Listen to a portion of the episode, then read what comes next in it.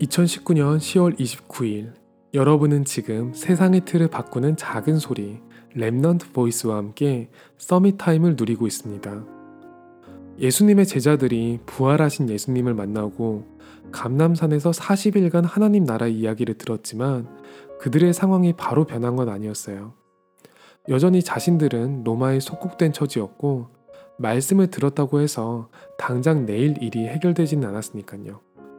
그리고 그들이 그토록 원하던 이스라엘 나라의 회복은 그 이후로 이루어지지 않았죠.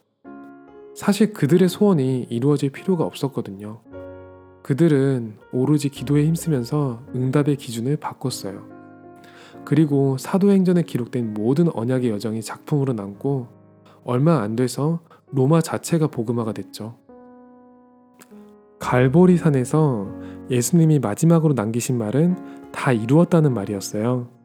안정적인 삶을 바라는 우리의 마음에는 아직 이루어져야 될 것이 산더미같이 남아있는 것 같지만 예수님은 분명히 앞으로 이룰 것이다 하지 않으시고 이미 다 이루셨다고 말씀하셨죠. 그래서 오직 약속하신 성령을 기다리라고 말씀하셨어요. 제가 오늘 이 이야기를 강조해서 말하는 건 저도 이 사실이 누려지는 데에는 시간이 걸렸기 때문이에요. 하지만 신기하게도 세계 복음화의 미래가 오늘로 당겨져서 누려지는 그 축복이 제게도 임하기 시작했죠.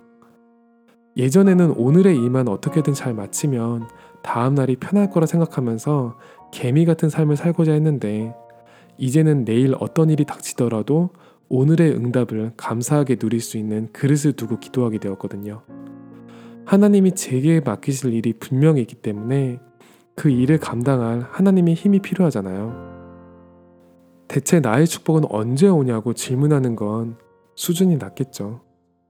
응답은 이미 왔고 또 반드시 오기 때문에 오늘은 성령 충만 하나만을 두고 오로지 기도에 힘쓸 수 있는 것 같아요. 138의 축복을 누리는 오늘, 구독자 138명 돌파에 감사드립니다. 오늘이 여러분에게 최고의 서밋 타임이 되기를 기도합니다. 여러분은 지금 세상의 틀을 바꾸는 작은 소리 렘넌트 보이스와 함께하고 있습니다.